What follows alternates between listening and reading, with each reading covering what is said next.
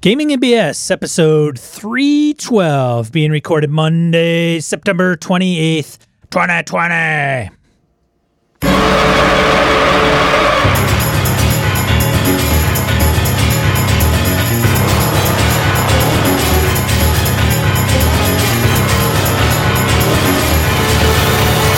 Welcome to Gaming and BS, Tabletop RPG Podcast. I'm Sean. I'm Brett. Welcome to the show, folks. Welcome back. Glad everybody's here. Sean, I'm proud of myself. I got the date and uh, time basically set on the show notes properly this time. I had a couple Uh, different. actually, you didn't, Brett. did you fix it for I me? did, fi- I did Oh. fix it. Oh, I was so proud of me for about two seconds. You I, let- I started you- doing the notes. Not, You could have let you could have let me have a win. I- but no, well- could have let me. I, sh- I should have. You're right. That's okay. I'll check next. I'm to check next week's right now, so I don't feel like a complete boob by saying such a thing again. Good gravy. Anyway, at least we're on target there. Sean, how the hell are you, man? I am. I can't complain, man. Same, same, same. I uh, kick off Curse of Strahd this Saturday. Do you now? Before we get into what's coming, did you game at all since we chatted last? I ran Delta Green for Hobbs and Harrigan and Tony Sugarloaf. That uh, pa- Patron game. Yes. So they are still uh, investigating, and um, we'll see. I don't. I don't know. I don't think it's going to go much. Excuse me, much longer necessarily. Is that Um, the is that the short kind of intro? It isn't as short as I anticipated. It's a little more lengthy, and frankly, um, I'm running out of game hole, so I have to figure a way to like shorten Tight- it up, Tighten that shit up. tight, tighten it up. Yeah. And I was talking to Harrigan for uh, pretty decent at length uh, after the game, and mentioning that and a few other things we were talking about. But um, we'll see. I think I can tighten it up. It's an investigation game. You throw them a bunch of already. You're already here. You're already there. You've unlocked this. You've unlocked that, and then Well, cool thing is you see. got folks like Harrigan and other sharp gamers out there within that game. yeah, You say, "Hey, I got to run this in a four-hour slot. What would you cut?" right. and they're all smart folks. They'll be like, "Hey, drop this, drop this, drop this," which is super helpful. Instead of staring at it blankly yourself, going, "What am I going to do?" You actually can, you can kind of writers workshop that sucker up. That's pretty cool. Yeah.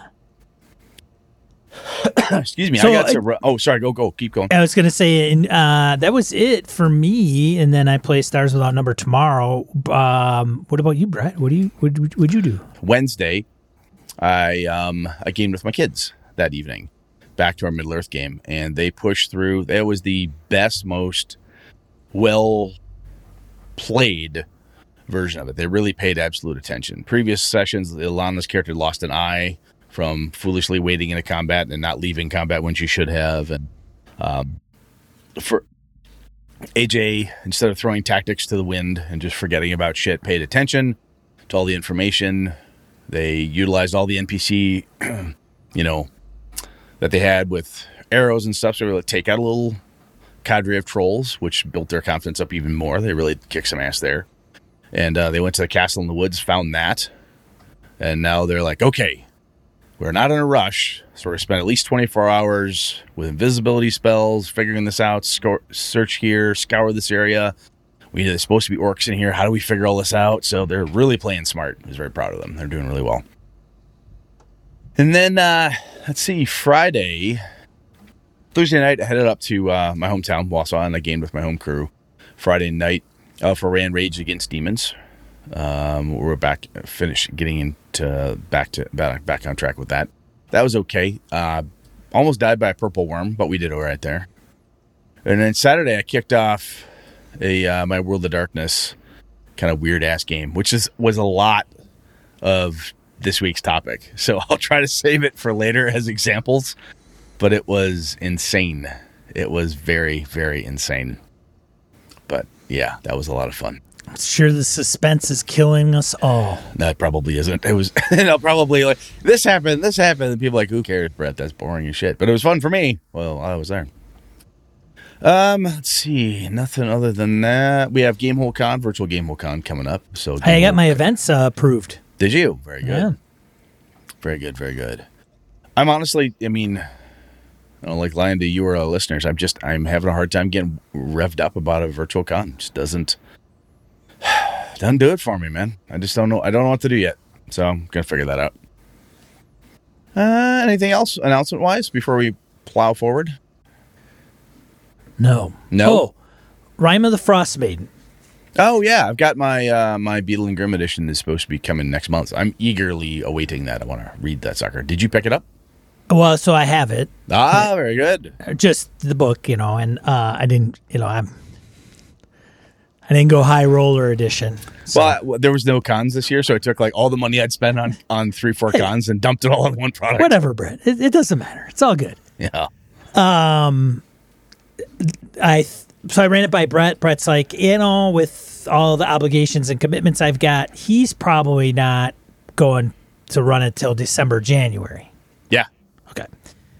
I unless I fire up a campaign in addition to Curse of Strahd and I move things around, which is possible, um, I probably I don't I'm probably looking at November at the earliest.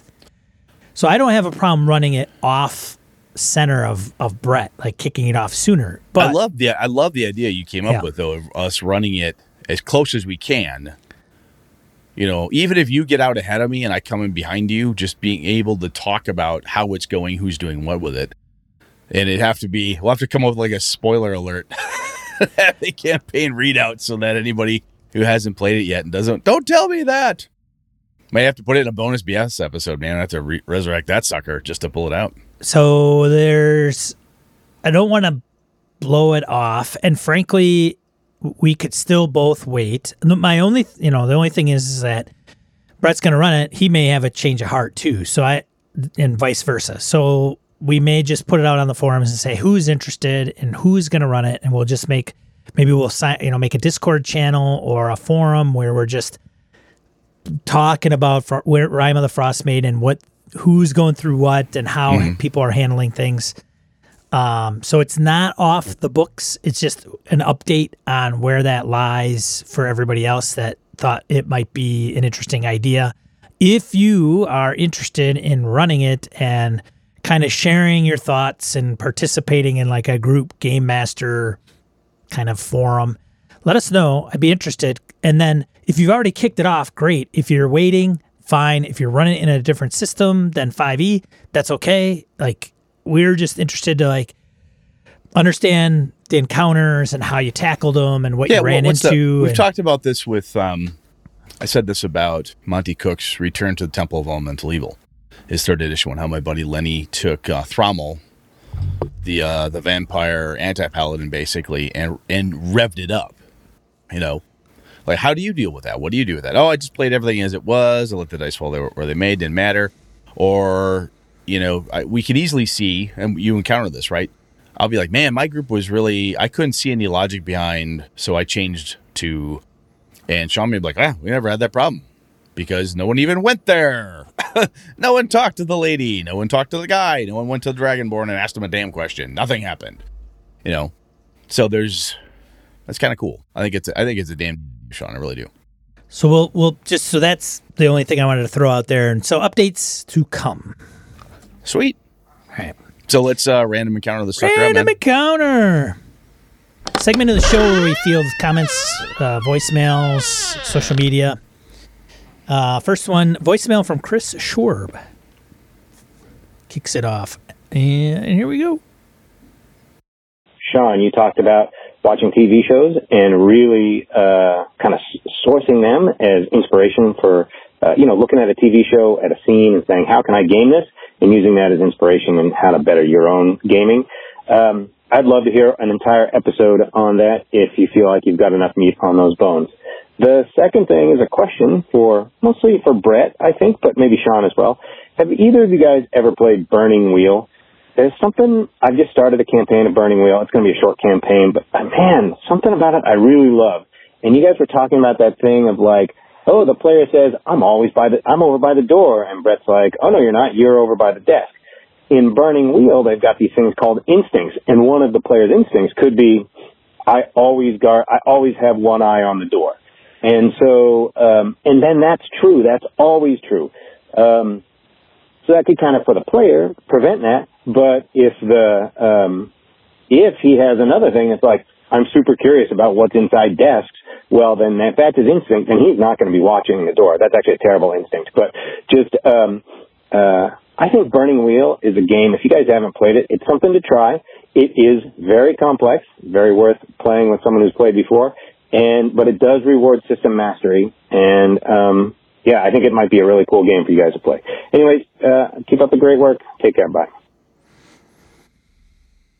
Thank you, Chris. And for the record, I owned Burning Wheel and never played it. Sold it. And I think I subsequently got rid of it. And uh, I know it's a good game. I know it's a little crunchy and it's good. I played Burning Empires once. It was clunky, but it's uh, a derivative of Burning Wheel. But yes, people really appreciate Burning Wheel. I cannot comment on whether I would or not. I just haven't played it, and I it was one of the games that had sit around on my shelf.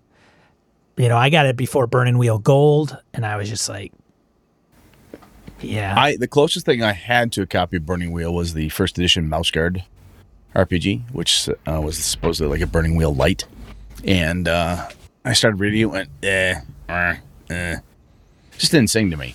And I think what Chris is saying there, I heard him say, you know, if you can play with somebody who knows it, I think it'd be pretty cool. That I picked it up. I've heard such good things about it. You know, oh, it's crunch, but it's good. It's this, that. You know, and I've heard other people. You know, it's a play you can just kind of lose yourself in the rules, the system.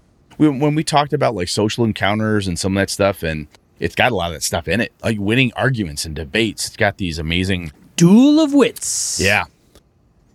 I honestly, yeah, I honestly yeah, look at that see? game system sometimes, and I, as I when I look at it, see a copy of it, like, I wonder if I should buy that, even if I never play it, just to mine it for ideas. And just one of those things like, hey, how is somebody handling this thing? And that's a lot of what we talk about, you know, is how the hell is so and so handle it, or does Sean do this, or what does Brett do, or our listeners come back at it. So, yeah, I've not played it, man, but I love the idea of somebody whose instinct is I must know what's in every desk. That's uh, I know, I know, Chris, you said that's a terrible instinct, but I just I love I love that. That's funny. But yeah, the, the instincts. I mean, Thirteenth Age has like one true thing, and um, components like that. I think some of those things are, even if it's not. How do I do? If you don't, if there's not a mechanic for it, it's almost a session zero, like a character background piece. I would be interested sometime, Sean. I guess we could talk about this too, in addition to um, plumbing TV shows and stuff for ideas. But you know, what makes for a good character background? You know, what background components are things that help answer questions, right? Hey, I'm going to do this a la Burning Wheel, and my instinct is never unprepared, or I am always always nervous, or always twitchy, or I have a laissez-faire attitude towards danger, or you know, stuff like that. What does a good character background provide governance guidance for how your character would react. And I think that's what um, a lot of Powered by the Apocalypse stuff does with your bonds and flaws and, and stuff. And uh, even 5e tries to do some of that with bonds, flaws, and, and so on. I think that can be helpful. And I wonder if that's a thing that I know in 5e it doesn't. When I'm playing with people, it kind of is a throwaway piece on the character sheet, and I wonder how much more we should dig into it. That excites me a bit. I think it's I think it's underrated. I, I and I, am guilty of it. Do. Yeah. yeah. Like I, my Curse of Strahd game, I should be looking at each character and looking at those components and seeing if those play a role in what I'm going to present to them, and then and then lean on them or into them, I should say. I talked about having that cheat sheet for game masters, right? What's their stealth check? What's their this? What's their this? If that is too noodly and you want to focus more on story beats and stuff like that, fucking hey, take that 5e sheet and write that down. Have that on the back end of your you know, of your um, uh, GM screen. That yeah, I did for be... Tomb of Annihilation. I had AC, its hit points, passive perception. I didn't have their background, but. But I'm just saying those merits bonds. I think yes. that could be that could be good shit to have, readily available, so you don't have to look at. This was a piece that um, back on our Gumshoe episode ages and ages ago. Gumshoe has, you know, what's your drive?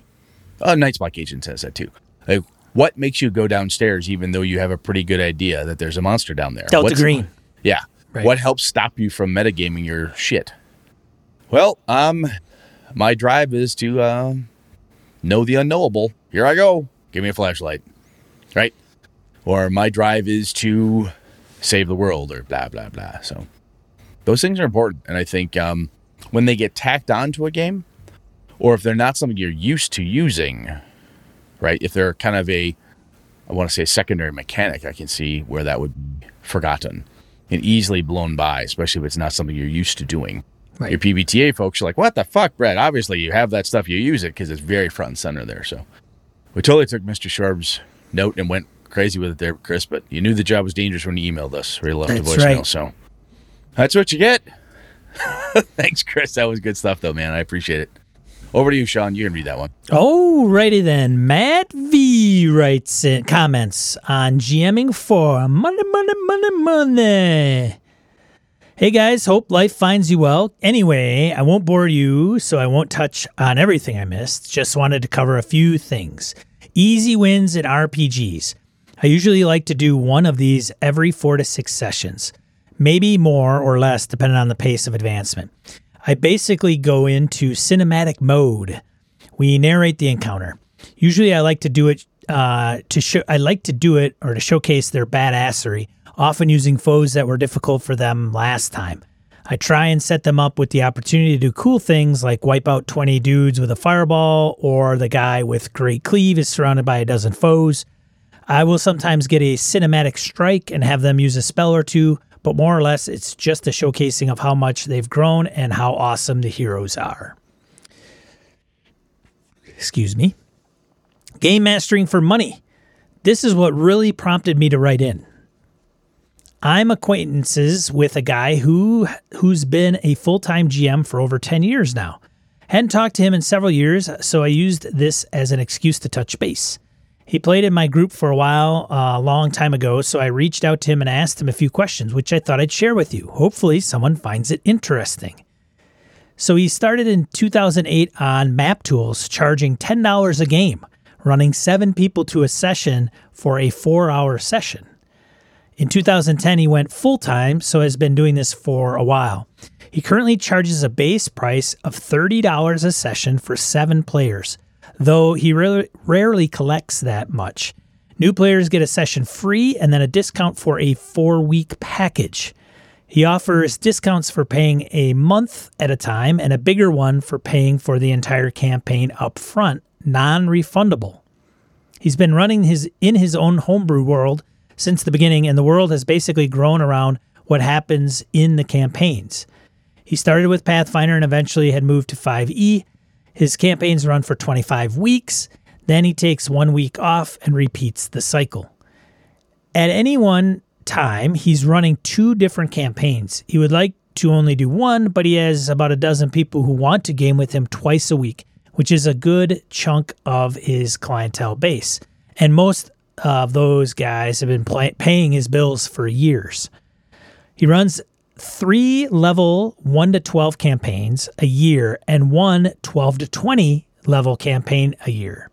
He runs nine games a week, one Wednesday night, two on Friday, and three on Saturday and Sunday. Wow. Damn, that's a lot of gaming, dudes. So, That's so a lot far- of gaming people. so far sounds pretty decent. Pay sounds good and all that, but he pointed out a lot of negatives. Number one, you are always marketing. He'll never go through an entire campaign without losing at least two players. To do this, you need to stay quite active in the community you're involved in, or you lose prestige. Fair. Two, two, sometimes people don't pay and bounce. If they don't show up, often they don't want to pay. His contract says the player still plays on missed sessions. Uh, but I think Oh, he meant pays, to. I think he meant to p- pays. Pays, Yeah. yeah. Uh, tracking down money is annoying. Yeah, that's Yeah. annoying for businesses. No, it totally is. There's entire departments around uh, accounts payable and accounts receivable. Give me your two dollars. God, I want my two dollars. Carry on. Uh, let's see. Three. Prep time is huge because it has to deliver an A plus experience. The maps are all preset. He has insane vision blocking, light sources, fully programmed frameworks. Four. He had to set up a great framework for users to make it worthwhile. You point on an enemy, hit your attack macro, and it does all the math. You have to keep the pace very fast, or people to uh, for people to not feel ripped off. So you can't show a slow typer to slow the game down. You can't Yes. allow, sorry, Yep. a slow typer to slow the game down. Yeah, you you want a cadence, and that makes sense, right? You want this damn thing to roll, roll, roll, roll, and if somebody's like, "How do I attack with my bow?" Yeah, I don't want that conversation. Totally get it. Yeah. Related to above, number five, related to above, GMing in this style is very taxing. You have to stay laser focused. He says he can crush out up to 10 combats because the framework does everything and he has to keep everything flowing at a very fast pace. Number six, he has to take a lot of time to go through third party material to see what he can allow. A lot of people are willing to pay for a lot of third party stuff they want to use, and he has to judge and alter each thing on a case by case basis. Whoosh. Seven, when you switch edition editions, it sucks. It took him hundreds, if not over a thousand hours to get everything back to where his 5e framework and tokens already was equal to his Pathfinder framework. And he was charging a lot more at this time, so it had to be sharp at drop. He's terrified of another game dropping and having to do it again. Even though he's only GMing 36 hours a week, only 36 hours a week. The work week is 50 to 70 hours. Nine. Uh, eight, cannot take cannot take sick days or more than the one scheduled week off. He said one time he took three weeks off and it took him months to rebuild the damage that he did to his brand. Having to work every weekend sucks too. He has kids now and it makes it tough, especially since they are 13 hour days. Number 10, there's a lot of work you actually have to do for free. You have to help with character creation, program most players' tokens, etc. Some pros. Okay, so it's not all bad, Matt says. Get to do something you love. Number one, although your relationship with the hobby becomes different when it's a full time job. Uh, two, prep time goes down over time. Yeah, I imagine. Uh, with map tools, you can program tokens, and he has thousands of them programmed now, so that part becomes easier over time. Also, really, there's only a handful of stories, you just format them differently. Um, let's see. I lost my place, sorry. Uh, la, la, la, la, la. Hold on a second. My page, for whatever reason, jumped. All right, Oh. here we go. I got it. Two uh, goes down. Three gets to work from home. Nice. Three, four. If he lives long enough, it will be a great retirement side hustle.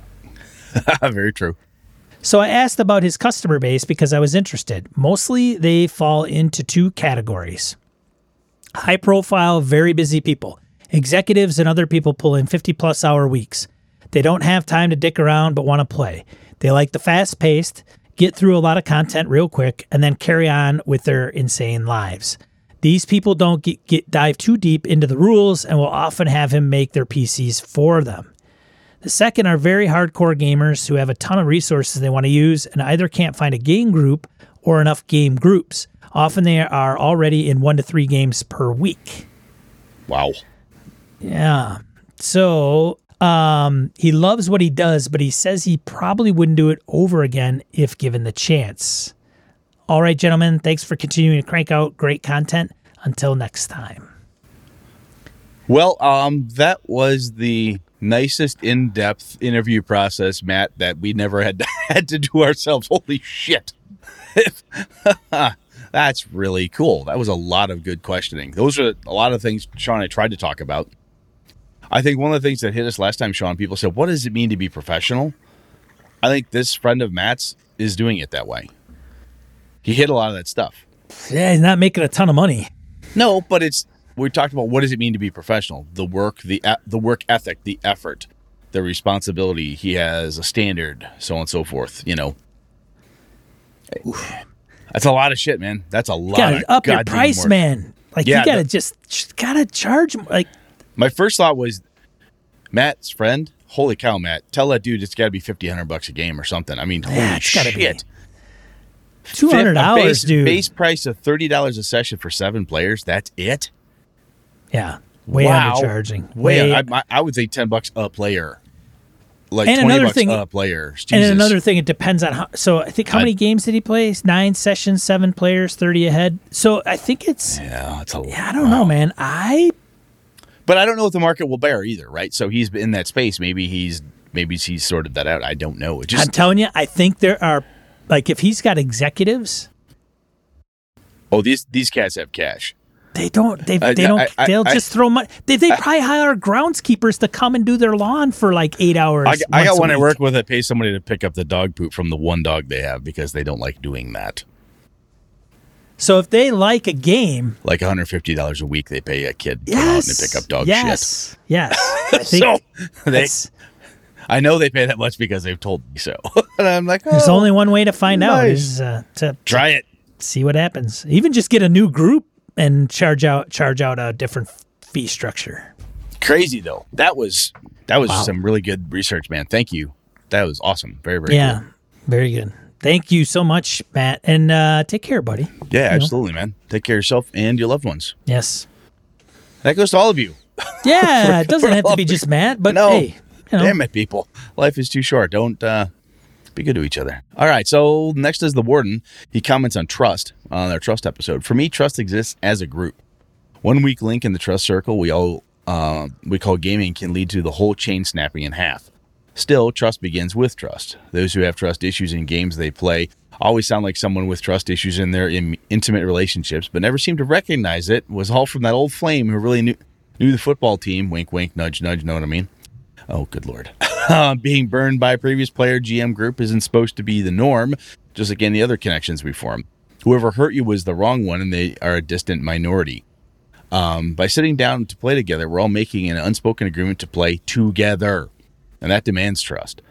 Plus, as someone who didn't exactly get treated like a person by non geeks growing up, trust is required for many people to open up and share with a group. I instantly trust and connect with someone who shares a hobby with me. It's then up to us to fuck it up, even if we're pa- playing pretend. Maybe even especially because we're playing pretend. But trust is easier said than earned. Oh, I, I guess. Oh, crap. Uh, don't make me say it. It depends. Very good. Very good, Warden. Thank you much. I, I honestly think a lot of times, I think I tried to say this in the trust episode, but I generally sit down I'm like, I trust y'all to prove to me I can't trust one of you. it's a, it's a legit, legit way going in. Hey, I'm sitting down to have fun with these folks. I trust I'm at least going to have a good time until someone in the group proves to me that they're not trustworthy. well, and Matt or. Matt, uh, Todd mentioned The word In Todd this Crapper post- for everybody. yes, Todd calling Crap from Broken Yep. Ruler Games. Absolutely. Uh, he did. He wonders like if it's it's the game because he tends to see. Uh, he tends to see this more in the D and D space, right? But, and I said, well, that's one thing I posed to him was, well, D and D is just bigger. There's just more. Yeah, So- that that would be my first thought as well. Um, hmm. but nonetheless, you know, whether that's seen as frequently in indie published or short form games or, you know, OSR games, hard to say. Don't know. Who knows? But, you know, it's possible. Uh, but, you know, I'm sure it has to do more with a game master. Like, oh, you have a game master, you have a player. Some of those don't have game masters. Like, they're GM free. Yep. You know, it's a whole different And some of ballgame. it, some of it comes down to. I honestly think a lot of it comes down to just missed expectations, crossed expectations, failure to bother to explain what the hell your actual expectations are. You know, well, I show up to uh, kill monsters and take their stuff. That's all I ever want to do. Well, no wonder for the last five sessions you've been pissed off that we've been having a you know detailed discussion at a party with debutantes, and this is not your thing. Somebody should have either asked you, or when we asked you if you wanted to play the game about debutante investigation, you would have said, "Yeah, that's not my bag," instead of slowly getting pissed. But no, that's good stuff. Good stuff, Todd. Thanks, man. Appreciate Yeah, it. Yeah thanks, Todd. Over to you, sir. Rory. Rory comments on easy wins. The easy wins can be very memorable. I ran a session for two players once. A couple of high level. You're gonna love this. This is why I wanted to. I wanted to read Rory's. I ran a session for two players once. A couple of high level, 13 plus, you know, zero AD&D wizards. They were out and about with their usual daily protective spells, including Stone Skin, and were ambushed by a band of wandering ogres. I remember the ogres grappling one character and hitting the other character with with him as an improvised club. Yeah, clunk. Damn it. Yeah, he's gonna awesome. grapple you, and then he's gonna Use he's gonna you as a attack. Brett's guy. Brett, I mean, he's gonna attack you with what? With your buddy. with your buddy. Actually, I had a gargoyle in a vampire game do that. I grabbed one player character, used his rib cage as a uh, place for the gargoyle's claws to hold it. Then he used him to beat the fuck out of everybody else for a while. It was pretty ugly. I like I so I have I have I have fond memories of these types of things. This is good stuff. Yeah, we used to say we're gonna rip off your arm and beat you over the head with it. Beat you Yeah. with it. Yes. With their spells and protecting them from damage, they just shrugged and made jokes for a couple of rounds, then walked away, leaving a smoking crater where the ogres had been. I don't know, Chauncey. It seems awkward to you. I tell you, Reginald, I don't, I don't cut into this at all. Shall we blow them up? I think we best. Both loved mowing through a basic threat that would have been, once been terrifying. This sort of thing uh, is what I love about Wandering Monsters, having a mix of easy and hard threats show up. 3E actually recommended a chunk of your encounters for a given scenario be cakewalks. They use some resources, but not many, and it's uh, it lets the players have success. One of the things I liked older school adventures is that there was always a mix. Take the first Giants module from D&D. Spoilers. The module is lousy with giants as well as orcs, bugbears, carrion crawlers, and troglodytes. Uh, the giants are a major threat, but the rest, while often gathered in large numbers, are not really a threat to the target level of the module. Brett mentioned Return to the Temple of Elemental Evil. The same thing applies. Sure, there are the big guns in each temple, but there are also a ton of mook level guards whose only real threat is to announce your presence to the more powerful monsters. If every battle gets harder every time you level up, what's the point of leveling up? Slate smiley face, Rory. I say, Roy, I like Rory's last statement. If every battle gets harder every time you leveled up, what's the point of leveling up? It's There- a ding. Ah, snack. Yeah, Pavlov's dog, man. Ding. yeah, that's neat. But if every time you do it, every other every fight continues to be uh, an equally grueling brawl to the Yeah. death, Yeah. no, I absolutely get it. Absolutely. Get it. All right, good grief. We're back to the warden, Mr. Todd Crapper, back talking about today's discussion, huh? Uh, let's see what you got here. Nine times out of ten, this is how I prefer to run anything. We're talking about today's topic, which is GMing on the fly. Even he continues, even if I wrote and published the adventure, which is some strange Freudian shit right there. right now, I'm running a play-by-post game that's become a mystery investigation adventure, and I have no clue who did it, how it's going to end, or anything else beyond it, the current turn.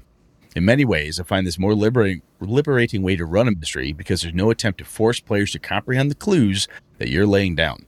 It's all about picking up what the players put down and making up pieces based on what they give you. That all goes back to the trust issue from the previous episode.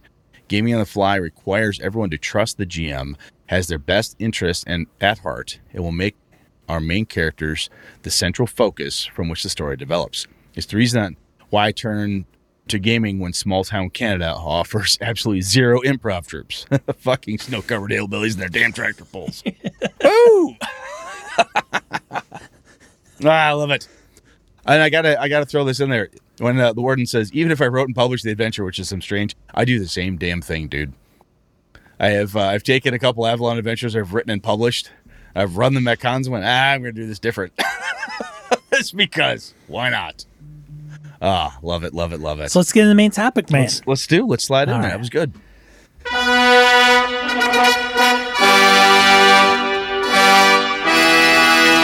All right.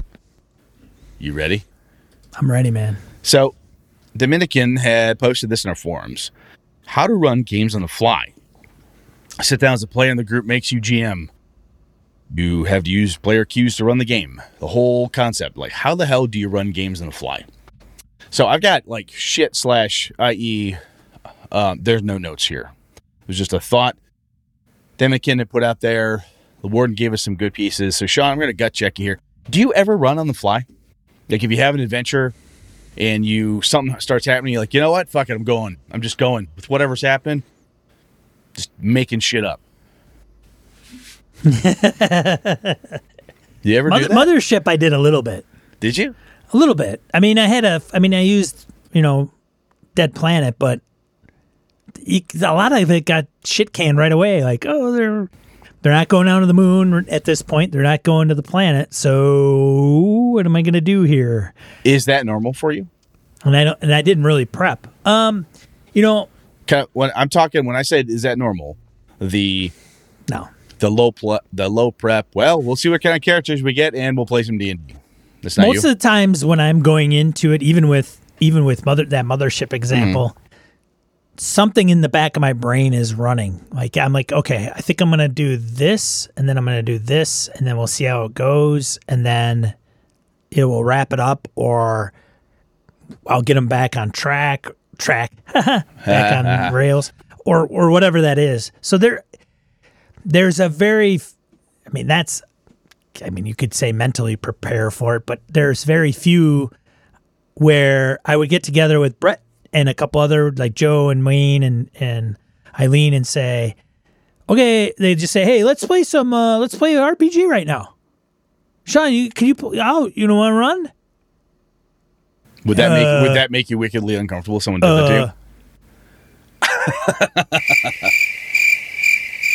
Um, Could you do it? Would you do it? like zero, like with Zippo. Yeah, like right now. hey, Let's play. Let's right now play D and D. I got five guys. You want to play? Can you run? I I would be like, okay, I'm gonna pull out Lost Mine of Phandelver, yeah, go with a okay. pre-gens. Yep. but I wouldn't be able to. I wouldn't sit down and say, "I got to reference something." I could, I could do I it if I love it. source the table. I love what you're doing. So one Yeah. of the things that I think I was trained through my RPG upbringing to do this because my friend and I, Todd, would pester his brother Terry, his older brother Terry, uh, at a sleepover. We'd be hanging out birthday. Terry, will you run D and D for us? Pester, pester, pester. Fine, go make characters and come back because he knew that gave us hours of getting around, making characters, asking questions. Then he came up with something, always a dungeon crawler or something crazy. But he just made shit up. We did this all the time. It was how my home game worked. Eric, you running? I guess. What, what, what are we doing? Realms? Yeah. All right, you guys are in Cormyr. Okay, cool. We're in Cormyr. Let's make some characters. Ah, I want to be in Waterdeep. All right, fine. You're Waterdeep. That's what we do. I um, I love it. I love running on the fly, making shit up. did you? Did you do it this weekend, Brett? oh fucking yeah, I did this weekend. it was like seven hours of that. You come across a pink unicorn. Oh, there was a. Uh, You're in there- New York City. Uh, So Yeah, it's, at, uh, at one point, 11 um, AD, 1100 AD in New York City. Well, Uh, at- so let me give you at one point, Alpha's character, um, Chinese American guy who was part of this um, mercenary squad that went to Africa, had weird shit happen, came back. He's at his kung fu school, finds out one of his students killed and cannibalized his mother. He's brought in to talk to the kid to try to figure out if he can figure out why, what's going on. Has some crazy, strange shit happen to him. He's like, "What is this? Oh my god!" I made all that up. I'm like, I have no idea. I just need to do something to shock this guy. The student's cannibal. Something weird happens. Gets home. Here's a weird tarot card tacked on his door. Goes upstairs. There's this bizarre blue skinned orc looking demon giant sitting on his couch. And he's like, What are you? I'm an Oni. He's like, Okay, you're an Oni. You're a Japanese ogre. Weird. Okay, what are you here for? And then he talks. Apparently, he's an executioner. He's here to do the will of the Emperor's son, which apparently is Alpha's character. How'd you get here? I rode a demon horse. Oh, you have a demon horse? Of course I do. "Oh, okay, you have a demon horse? All right. So eventually they go outside and find the, the demon horse. It's a ki-rin named Reginald, who apologizes profusely for the uh, oafish Oni and offers to take them where they need to go. and that's just shit that I made up. I have no fucking idea. so you had nothing. You had nothing that in your brain before. That before, like, particular in. piece, absolutely no idea of an Oni. Um, however, however, I say that like it's this mystical, ooh, and I, I jokingly, I told my buddy Lenny, I said, it's a quasi out of body experience when it's going really well because you're spouting shit.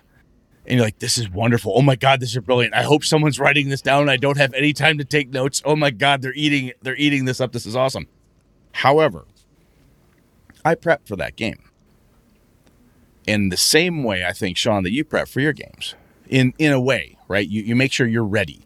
One of the things that Brett needs to have to make sure he's ready is themes.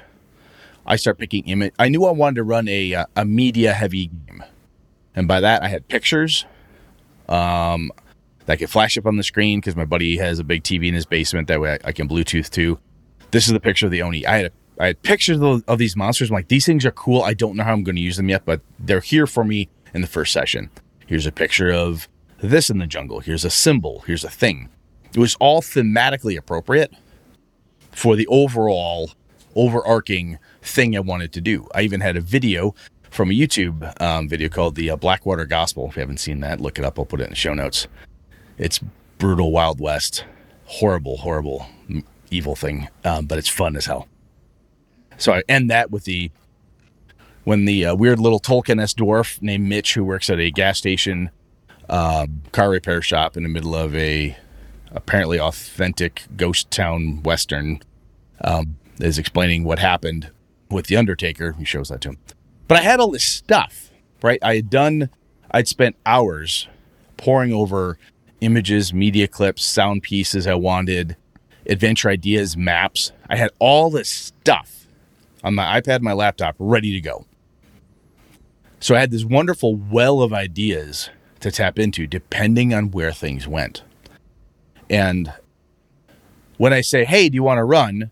You say, sure. Um, Lost Mines of Phandelver? Sounds good. We'll do that. You're not ready for it insofar as did you just read it, but you have read it. It's prepped for you. You've run that adventure before. And a lot of times, what I find myself doing, if someone drops that type of thing on me, like, hey, in the middle of nowhere, just do you want to run a game? I'm like, sure. You want to play some D and D?" I have certain D and D adventures or themes that I've run recur- recurringly over the last since third grade years I've done. I'll just pull one of those out. It's a siege in an inn in the middle of a frozen wilderness just outside of a mining town. Yeah, it's just shit I've done before. And I think one for me anyway, I think the key here, and I I think you do. Oh, damn, hit my mic there. Sorry. I think you do a very similar thing, Sean. Is that the key is you leaning you're leaning into stuff that you already know or have built up. And I think for me, the ability to run effectively on the fly is because I have a catalog of stuff that's readily accessible to me. And I've done it a bunch. I've had to do it, exercise the muscle, get good at it, good at the improv, get good at figuring this out, and so on. But I think having that whole catalog at your fingertips, whether that be, hey, I have a, a document file on my Mac that has all these images and media clips, or character sheets and dungeon maps, stuff I can drop in place whenever I want to. Or if it's as simple as I have a shelf full of pre published adventures I have read and run. I could do this right now. I think that, I think being prepared is the best way to do it. And the only way to be prepared, as I'm describing, is through experience. At least that's how I feel. Sean, just I threw a vomited a whole bunch of crap at you. What do you think? Yeah, yeah, yeah. Shock. Vomit. Uh, Vomit. Ah, what is that? Ugh. Well, There's a lot of wisdom to take in all at once. I'll give you a it is. Let you digest all that. There are individuals that I'm sure are newer to the game uh, game mastering space, running games, um, that could take on an impromptu game. I would have to say that they're probably uh, rarer. They're not as as prevalent as folks that have run games, even if it's been once or twice. Like I think going off of what Brett's saying, having run one game and then being thrown into a mix that says, "Hey, let's play something. Do you know anything?" And you're like, "Uh, okay. I guess I could run the prior game that I did before, as, assuming it's a different group." Great. Then you have something to lean on a little bit, or you have a really, you have some. There's system mastery that's being talked about in the chat, where if you've got a good imagination and you can come up with uh, some problems that the characters are going to run into rather quickly, and you know the system that it takes place in. So if you're running 5e or OSE or whatever game, that helps. I don't think system mastery is the be all end all because I think even Matt Mercer, who is making a shit ton more money than I am running D and D games, still fudges rules. As a matter of fact, old school DM mentioned it on our forums and under professional, you know, game master and for money. You know, you can be a game master and not enforce a rule or rule as written. So yes, system mastery plays a part because you kind of got to know the flow of it. Somebody It builds- says, "Hey, if nothing else, it builds your confidence, right? I am I have a mastery of the system, and part of this has to be you have to be confident with your base. sure, yes, You, if you put a foundation on sand, as we've all learned, that shit ain't gonna work. If you're like, hey, I have a level system mastery, I can run D and D right now. I feel comfortable. I feel comfortable running Call of Cthulhu right now. Which edition of Call of Cthulhu? Well, I'm actually better with fifth than I'm in the newest version, just because I haven't. It's got nuances I don't know very well. I'm really good at Gumshoe. I'm really good at this. I know these systems. There's a level of confidence that comes with that, and I think that Yeah. helps a great deal.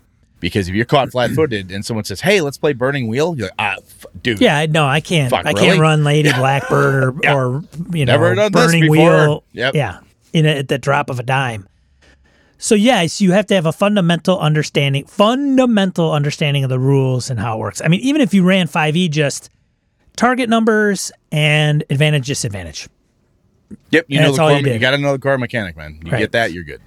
So then if you had a great imagination and and you know then there's the character building and like oh let's take 5 seconds to build characters or I have a folder that I use on G Drive or Google Drive and I could just print those off and hand them to everybody.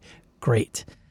So it's funny because the ad hoc or non-prep game we're kind of referring to still has prep to some degree. It, it does. There's there's stuff you've done right. for days, months, weeks, years, potentially that's built up this repertoire of skill that you have. Sometimes it's as simple as look, I've run two adventures. That's all I've ever run for Call of Cthulhu. But one was a haunted house and one was a graveyard. I could flip, I'll steal the name from this, move it over here, and I'll put it in the desert. Why not? I'm running a D&D game I've run before. Instead of being in the frozen waste, I put it at, at an oasis. Instead of it being goblins, I'll make it ogres because everybody decided they want to play fifth level characters. Everyone thought it'd be really fun to fight giants. Ogres and giants it is. Or whatever the case is. Knowing, having that creative muscle that you've used and you know that adventure well enough. And again, you have a mastery level of the system. Uh, when someone says, well, huh, I don't want to do goblins or kobolds. What, what else could I do? Orcs kind of you know, it could just be people. Let's just go with like let's go with dark dwarves. Let's go with the Duergar. Boom, done. It's a it's dark dwarves are the problem. It, and something as simple as swap out the monster can have a drastically cool effect on what's going on. Could be the the same type of adventure that you had started with, but the new monster, new bad guy, new bad person brings its own nuance to it and causes a different uh, it, it evokes and invokes different actions and reactions from the players. Oh my God! I wonder if there's drow involved too.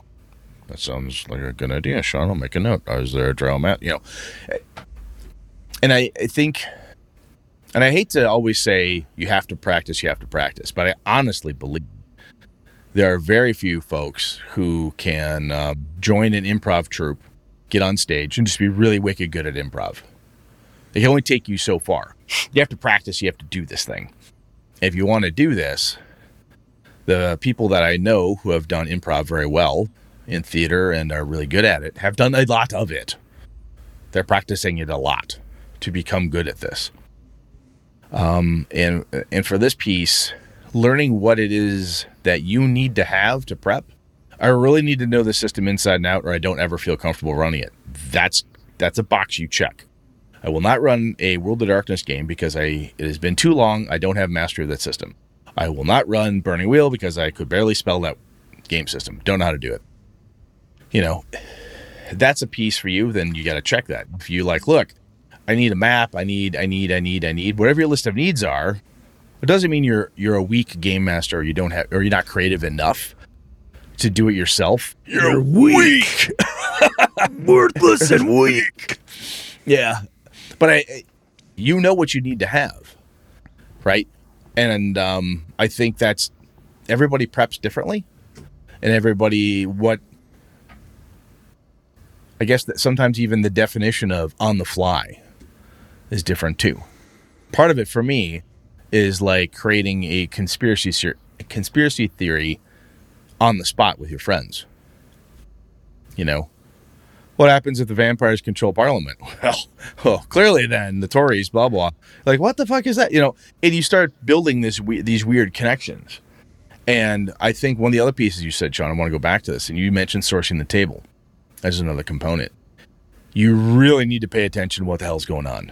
And again, that's a skill that needs to be developed, practiced, used, and not afraid to say, hang on a second, what did you say? Eileen, what did you say? You, you just mumbled something there. Oh, you said you were willing to bet it wasn't the drow, it was that high elf asshole we met earlier this session. That's a viable option, people. I, you know, she said something. I source the table that way. Sometimes it's there's different methods to source the table, and sometimes sourcing the table, quote unquote, is simply listening to what the players are throwing at you, and being able to sort the wheat from the tares. Players. Blah blah blah Blah blah blah blah. blah. Maybe this, maybe that. Blah blah. But hey, every once in a while they'll drop a they'll drop something. Go, ooh, if I if I Maybe. polish this one, this that's not a turd at all. That's a diamond. I use that one. You know, sometimes that happens. Players drop some good shit, and there's no reason not to use it if you have the opportunity. Some and again, depending who you are and what you need from that. When I say need, how, how you need, uh, what helps you utilize that. You know, Ange drops a thing. You know, Eileen says something, Sean says something, Phil says something. If I have to scratch that stuff down quickly on a piece of paper, do that. Sometimes you could file it away in your head and just remember it. That's fine too. But um, for running on the fly, I think you need to pay attention to what's happening at the table and read it and react to it in appropriate appropriately. Giving giving the reward for good guesses, which I think goes to Mr. Crapper's point around mysteries. Oh my God, the butler did it, and here's why. Hey, that's a really good explanation. You you can use that, and the player's going to feel brilliant because they came up with it. Or Or or what do you got? you play a game that incorporates all of it as part of the game. Absolutely, you can, as long as you know how to play that game. But yes, you can. Todd, man, Todd's getting a lot of spotlight here. I don't know what's up with that guy, but you play the deal, Oh yeah, the LARP. You know, it's a it's a poker game, so it's not like, hey, I got to dress up in a costume and yeah. you know, it's not uh, the big the big uh, what is it? The big World of Darkness LARP that used to be out there. oh yeah, name. Ma- Mind's Eye Theater. Yeah, whatever. Yeah, or you grab. I know there's certain PBTA games or other game systems out there. Like, tell me about a time when you saved so and so's life at the table. When you're making your characters, all that shit comes out, and you have an adventure, damn near built. That's a very or just real hang on to the trope, man. You're all in a tavern. totally yeah. Whenever someone says you should never start in a tavern, it's just all the more reason to start in a tavern. God damn it. Yeah. We've talked about that on the show many times of leaning into the tropes. That meeting in a tavern, goblins steal the blacksmith's son. Um, I've got to get. I'm space pirates. I've got to get this space loot from here to the next spaceport. It, it's very tropey, but if you're doing it on the fly, take the tropes become fun when you massage them and smack them around a little bit, right? As I said, instead of it being goblins stole the blacksmith's son because they're going to sacrifice him to their horrible god. Hmm, interesting. Turns out that's not what they're doing. Turns out they kidnapped him because he is um, somebody found out that the son is actually a sorcerer and there's a weird cult or something that utilizes goblins. They think sorcerers are horribly evil. There's no god involved, you know, but, but they're trying to eliminate sorcerers because they think they're dangerous. Or somebody's like, look, the best thing to do is we have to um, eliminate sorcerers from society. We pull them out and put them somewhere else. The goblins had nothing to do with it. It was all a ruse. You know, eh, Allanon showed up and snagged your kid, and he's off somewhere at the mystical sorcerer school. You just think the goblins took him. Th- All that shit. Um, but I honestly think, for me, having stuff to draw from is what you have to have. And some, and if you are, gamers are by nature creative. We're all creative folks. And at some points, we all feel like, God, I'm not creative. I'm not doing really well here. Oh, geez, I don't know what to do. So sometimes the answer is, Can you run right now? You might be like, I got nothing, guys. I can't. Or, no, not tonight. It's a bad day. but having experience um, running plenty of games when you have been ready and so on, giving you a, uh, an arsenal to draw from, I think is just absolutely critical. I don't think that can be undersold. I think I need to put a document together for people. Now, And in that document, it just is a set of questions that whoever's going to run this game in whatever system, typically it's going to be a GM'd game. So, and you just write it, you fill in the blanks. Where are the player characters? What are they doing there? who, what, when, why, how? That Yeah. Who do they meet there?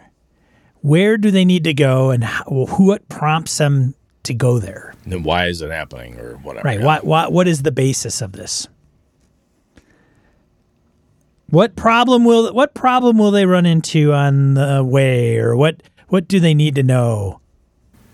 And you could have the, you know, how do they solve this? You could leave that open and just take notes. That could be like notes from players. I don't know, or shit you come up with as you go. Yeah, I honestly think that's actually pretty smart, Sean. It, it's as, sim- as simple as the who, what, why, when, how, when, where, how. If you can ask those questions, but take like ten minutes to like. Okay, these guys want me to run a game right now. All right, you guys make characters or go over there and you know eat and drink a beer or whatever. Yeah. Smoke whatever. give me 15 minutes to Uh, Give me shit 15 together. minutes to knock some of this out, get my head in a place. And I think somebody can do it if they and and what they could do is with those questions, they could also sit down like think about the last TV show you like just even in their statements, they're not a question. Think of the last TV show you watched, the last movie you saw, the book you last read, the podcast you last listened to Yeah, is there a bad guy you've always wanted to use? the la- bad guy. Would what's your name fav- two of your favorite bad guys? What's your favorite three monsters? Shit Right. like that. Yeah, yeah, yeah. yeah. And you just put those out there so that you get the person's brain cranking, and then in 15 minutes they come out with say, "All right, all right, Brettster, you're in a tavern. It's called uh, whatever, Rusty Reagan Inn. yeah. Look at that! Oh my god, I just, I just, I just I made just that up, it. Brett. I just made it up. But brilliant. Right now, And I the- did. The cool thing about that though is when you start when you start cranking with that stuff, I, I like that short I like that approach, right? Because what that is is that's a shorthand, shortcut thing to I do what I do to get myself geared up so I was ready to go this last weekend. Where it was all they started off a certain way, I knew how I wanted to start it, I had no idea what was gonna happen after the tri- the trip to Africa. So thing shit got weird from there. Super weird. time travel, time slipping, weird existential crises. It was nutty. But I had I had done all this stuff, and I think if I would have had your sheet sheet there, I wasn't thinking of it in those terms with those words, but that's exactly what I did.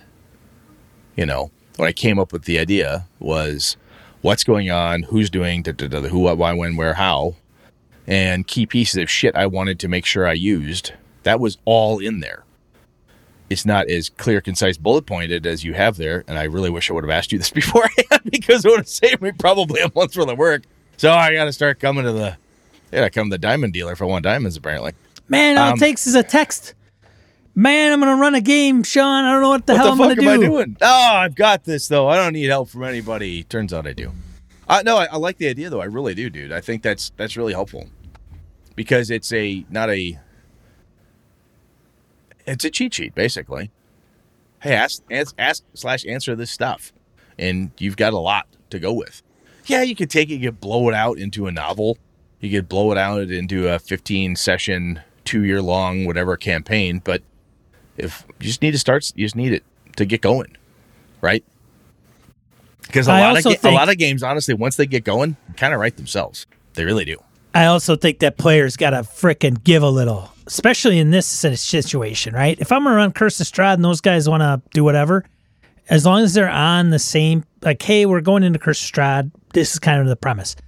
But if it's a if it's an ad hoc game and you're gonna put the pressure on one person to come up with all this stuff, you got to give them some latitude. So one of one of the can't things show up with stupid ass characters who are complete douchebags. You can't, you know.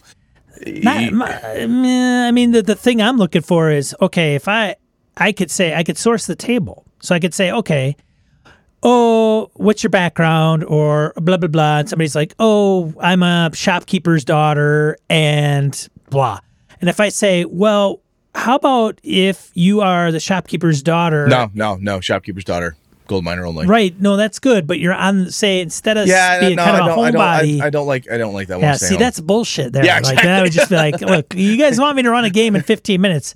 You got to work with me a little bit, like a lot of bit. You're right? absolutely right. I think this is everybody's got to be game, and that means give and take.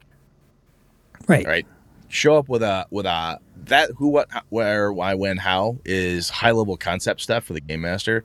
It's a similar thing for the players. Don't get super uber noodly. Don't even have to have a name right away. Get a concept, who we are, what's your personality like, and that's about it. I don't need to know that your dad was a gold miner and your mom was a space princess. I really don't care. That really isn't necessary right now because first thing we got to do is figure out is it okay if I put you guys on a pirate ship? Right. Or, or yeah, it's something like I grew up here and I'm, I, I don't, you know, do anything but X. Well, can you do Y? Like, I, can you uh, get, go with this? Please, please. Yeah. Do X Yeah, plus yeah, Y, yeah. We got this stuff down. We do. Honestly, Sean, I think that's a good idea. Yeah. Little cheat sheet. Yes. If, if you write that down, we should share that out. Honestly, if you do that, I I think it'd be just good. do that. I think it'd be cool. I do believe, though, that you have to do it to get good at it. We've talked about practice before. I think it helps. It absolutely helps. It absolutely helps. And the more you do it, the more comfortable you will get with what you need to go, what you got to have, and you just be ready to roll. You're like, okay, cool. Because once you get comfortable like that, I believe, much like the warden was saying, it it's one of the greatest highs as a game master, in my opinion, is when you have stuff like this. You just have, you know, loose leaf notebook full of cool ideas and the shit just starts flowing. You're like, oh my god, this is brilliant. Like I said, hope someone's writing it down because this is goddamn gold, and it's just happening. Everything's going really well. It's all based on stuff you had prepped in one way, or it's on your little cheat sheet. Um, but the ability for you and the players, as you said, Sean, very key. My players last Saturday were given as good as good as they were getting, feeding right into it.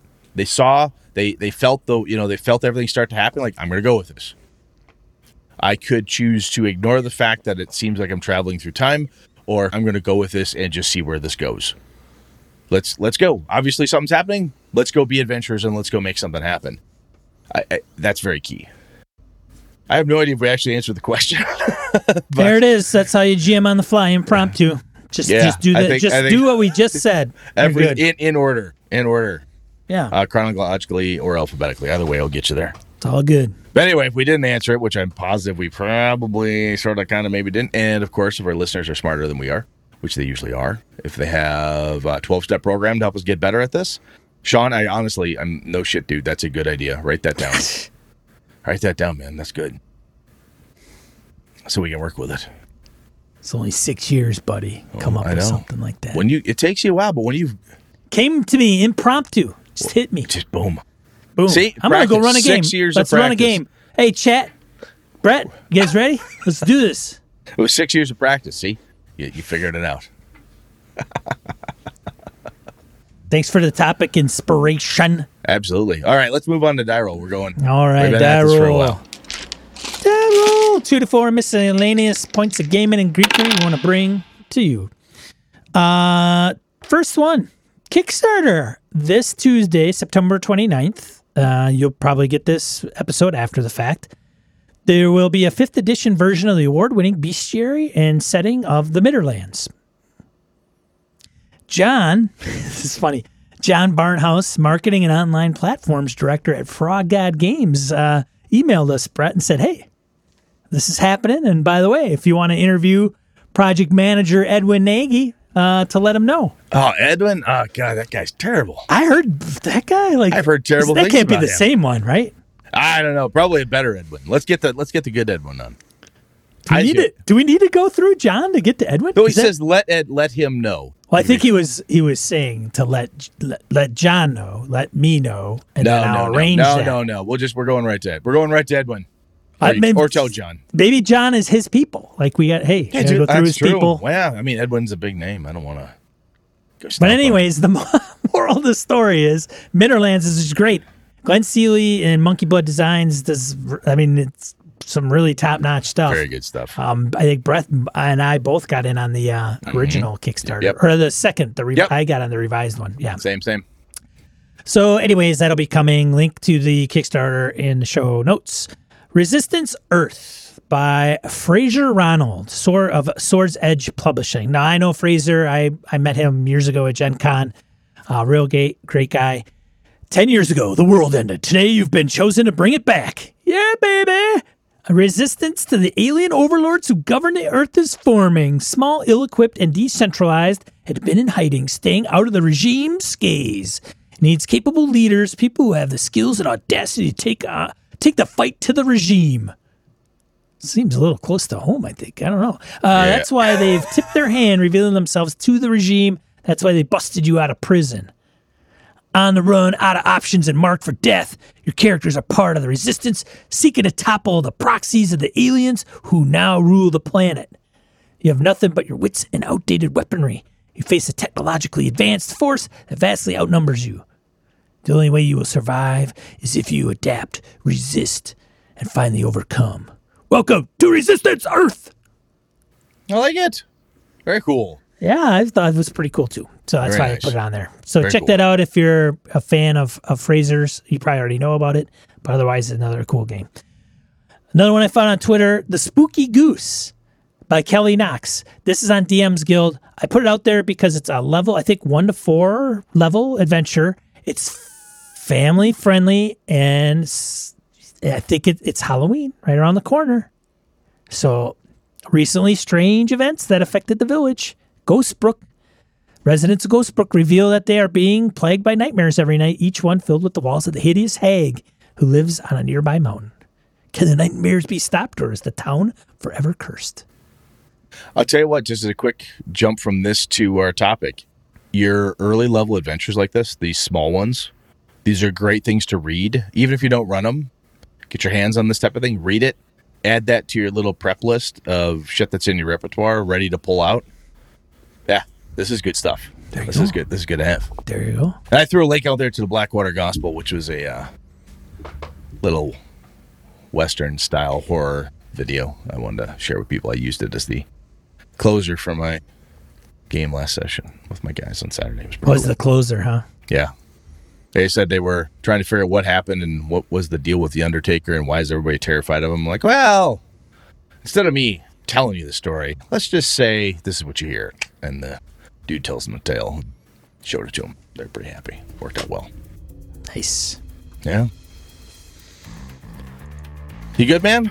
I am good. Sounds good. Sounds good. What are we talking about next week, Brett? No winners or losers next week. What? That's what we're talking about. Yeah. You have to, if, if you don't know what that's about, Sean, one, you check the notes, and two, if you, uh, we'll just have to tune in, see what happens. But it's not to be confused with the lonesome loser No, totally different. Absolutely different. that gets beaten by the Queen of Hearts every time. That's a different problem. That, that's an absolutely different problem. All right, let's get out of here, man. All right, sweet. Thanks for tuning in, everybody, to Gaming and BS uh, Tabletop RPG Podcast. We stream here every Monday night. Everything going smoothly at 8 p.m. Central Time. Tune in. If you see this on YouTube, do us a favor and subscribe and like. Otherwise, I'm Sean. And I'm Brett. Good night and good game all. This episode of Gaming and BS produced with help from the following BSers. Corey Wynn, Graham Miner, Jared Rasher, Ray Otis, Old School DM, Jason Hobbs, Andy Hall, Roger Braslett, Chris Steele, Larry Hout, Eric Frankhouse, Tony Sugarloaf Baker, Stefan Dragonspawn, Mark Tasaka, Pure Mongrel, CW Mellencamp, Dan LaValle, Craig Huber, Ron Bishop, Old Scouser Role Playing, Jim Fitzpatrick, Mark Richmond, Thomas Hook, Sky, Craig, Howard Bishop, Jeff Seifert, Angus, Eric Salzweedle, Jer- George Sedgwick, Robert Nemeth, Brian Kurtz, Laramie Wall, Perry Besor, Eric Avia, Andy Olson, John Kayward, Corey Gonzalez, Niall Diamond, Jeff Goad, Brian Rumble, David F. Baylog, Harrigan, Melissa Bashinsky, Henry Newcomb, Eric Talvola, Hoos Carl, Mark Sohm, Ghost GM, Mike Hess Jr., Rory Weston, Curtis Hinson, Jim Ingram, Daniel Garrett, Jason Weeb, $1 Adventure Frameworks, Phil McClory, Jay Plata, The Duke in Purple, Isaiah Aries Christian, Obscurus Dominus, Larry Hollis, Quigley Malcolm, Obscuriosity, Chad Gleeman, Josh Wallace, Adam Grochon, Ed Nyes, Brett Pazinski, Corey Welch, Merkel Froelich, Rich Wishon, Joe Swick, and Curtis Takahashi. Hey, did you know we had an online forum community? Head over to forums.gamingnbs.com. Register and partake in the discussion. We'd love to hear from you. Thanks, BSers! This has been a Litterbox Studio production.